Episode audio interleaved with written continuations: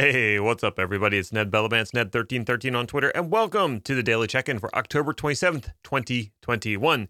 If you're wondering what happened to yesterday, well, yesterday was my birthday, and my, well, one of my presents to myself was not recording a Daily Check In because I was enjoying time with family. They were singing me happy birthday. They made me a cookie cake, which is the best kind of cake.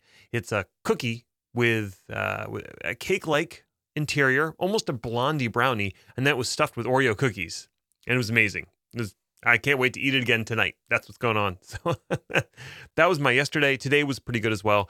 Let's check in. How you doing? How was yesterday? How was today? Things going okay? Getting uh, getting some good good work done. Did you have a cookie cake? Because I cannot recommend this enough. If you're feeling a little bit down and you enjoy sweets, if you're a person with a bit of a sweet tooth like me, see what you do is it's basically like chocolate chip cookie dough, and you put a layer down, and then you put down Oreos, and then you put another layer of the cookie dough and you bake it, and then you eat it. That's the important part. You eat it. So if, if you're feeling a little down and you feel like baking, that would be a good place to start. All right. So the thing that I wanted to talk about today has to do with my coming venture out to California next week for Cloud Field Day 12. If you're not familiar with Cloud Field Day, it's part of the Tech Field Day family of events. Tech Field Day is a series of events put on by Gestalt IT. I don't want to go into too much detail, but the basic premise is vendors like to present their solutions. But a lot of times the format is a webinar, which is boring because no one really can provide feedback in a webinar. You can ask some questions at the end, but it's not interactive. It's not always that interesting. The idea behind Tech Field Day is why not get a bunch of folks from the industry? Call them influencers, call them whatever you want. Put them in a room with presenters from the vendor, have them do the presentation, and let us, the delegates, interrupt them as much as we want. That's the essential idea. And also be a conduit for others who might have questions who can watch the presentation live. That's basically the idea. Traditionally, it was done in person. Obviously, last year it was not done in person, it was done remotely. This is the first Tech Field Day event, I believe, this year that is going to have any in person component. So, some of the attendees, some of the delegates, that's what they're called, we're called delegates.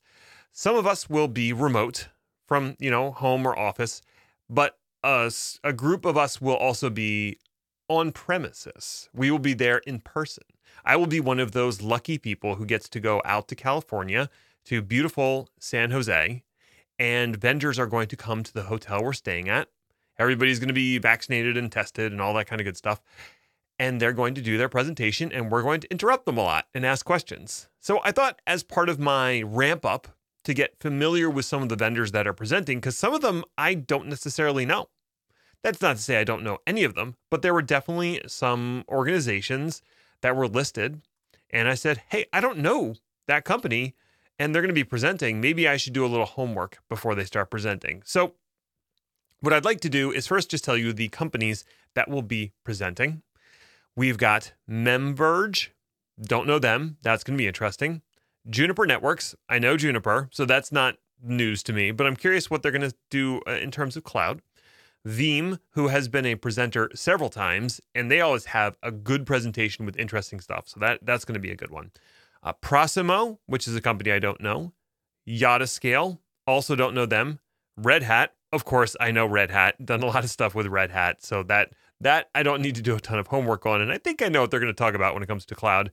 And Ondat, who I didn't think I knew, and then I was reading their product page, and, and I'll get more into this, but it turns out they had presented at a previous Cloud Field Day as Storage OS, and they recently changed their name. Okay, so that's all the presenters at Cloud Field Day 12. I do want to mention, uh, well, well, let me get into the details on one of these a little bit, and that's Ondat, O N D A T. They presented as Storage OS, I want to say about a year ago, in, in a, on a virtual Cloud Field Day. And when I was reading through the documentation for Ondat, I kept thinking, man, this technology sounds very familiar. I feel like this is a crowded, not a crowded market, but this is a marketplace with a bunch of good, solid companies. Why, why haven't I heard of this company before? And then finally, I'm reading through their docs. I'm reading through their docs and I see a screenshot of a logo. And I'm like, that logo's super familiar. And turns out it's Storage OS. And then I look at the top. There's a banner at the top of the website. I don't know how I missed that. This and it says Storage OS is now Ondat. Read more here. okay. So missed that one. What does Ondat do?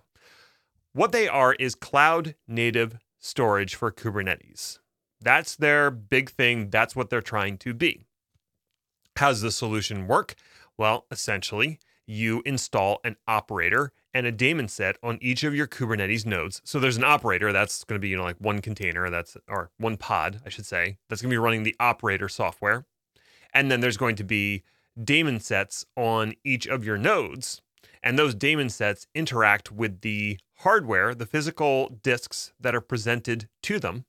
And from there, it carves out storage and basically creates persistent storage for cloud native solutions on Kubernetes. And you can take advantage of that through the cloud storage interface and storage classes or you can do a direct volume. There's you know, there's different ways to do it. Storage classes is probably the most common. And then all you have to do is create a storage class and reference that storage class when you're creating persistent volumes for your pods and Ondat or formerly Storage OS will take care of the rest. It will provision the storage volume on the back end. It will do so in a way that it's a thinly provisioned volume, so it doesn't take all the space right away. It also does replication across the cluster, and you can tell it kind of how many instances of the replication you want. So and the pod itself, the storage it's using could be on the node that it's launched on, or the storage could actually be sitting over on a totally separate node. The pod doesn't know. And if the pod gets killed and spawns on a different node, doesn't matter. Ondat is taking care of making sure the volume gets reattached. So if you think about it, this is this is a space where there are a bunch of solutions that are trying to do this. Red Hat and OpenShift has well, they've changed the name a few times, so I'm probably going to get it wrong but they have a container solution. It was OpenShift container solution, I think, but then they changed it to OpenShift data management something. So OpenShift has something that essentially does this same thing. And I actually went through a process of testing it uh, because I did a um, a benchmarking test for Red Hat and IBM around that, that solution and compared it to some other solutions out there. Other solutions out there, there's Portworx that is doing a similar thing where they'll will manage the storage for you. So there's certainly other solutions out there that are trying to do the same thing. Now, what did I like about Ondat after reading through their docs and refreshing my memory a little bit? The thing that I liked most is probably their documentation. It's very easy to read and very straightforward, and they have a good set of steps for how to get up and running on a cloud deployment. Say I want to deploy this out on AKS or EKS or you know any other Kubernetes distribution. I can get up and running fairly quickly and try it out. And they have a developer license that is free for up to five terabytes of storage. So you can really bang this thing around and see how it works before you try to roll it out in a larger production type scenario. So that that is Ondat in a nutshell. Interesting company. Looking forward to their presentation. Cloud Field Day is next week. It starts on Wednesday and goes through to Friday. I'm not sure exactly when Ondat is presenting. Let me check my calendar on that. While I'm doing that, I also want to mention some of the excellent delegates that will be participating this time around. All right, Ondat is Thursday at 11 a.m. East Coast time. So adjust that however you need. It will be live streamed on the Tech Field Day website. Okay, uh, just one, I want to pick out one or two delegates to talk about this time around. And one of them is Adam Post. He's also known as semi underscore technical on Twitter. Adam and I have been to a cloud field day before, and he is going to be a guest on the Day 2 Cloud podcast at some point in the future. Adam's awesome, really, really sharp dude, and I'm excited to see him sort of pick apart with his intensity some of these solutions and ask very pointed questions. Another person I just want to call out real quick is Karen Lopez. She's at Data Chick. She's a data evangelist and architect. I've talked to Karen several times before. She is also awesome, super, super sharp. And I'm curious to see how she picks apart some of the data solutions, including Ondat. So if this is all of interest to you, go and check it out. It's techfieldday.com, no spaces or underscores, and look for the event Cloud Field Day 12. Or if you are on Twitter, you can check for the hashtag CFD12 next week, and you should see a ton of activity. I'd love to see you on the Twitters asking questions. You can send them to me while the presentations are happening. I'll be monitoring that hashtag give me some questions to ask. I am happy to ask my own questions, but I like asking your questions even more. That's going to do it for me for today. As always, thank you for listening. Very much appreciated. Until next time, stay healthy, stay safe out there. Bye for now.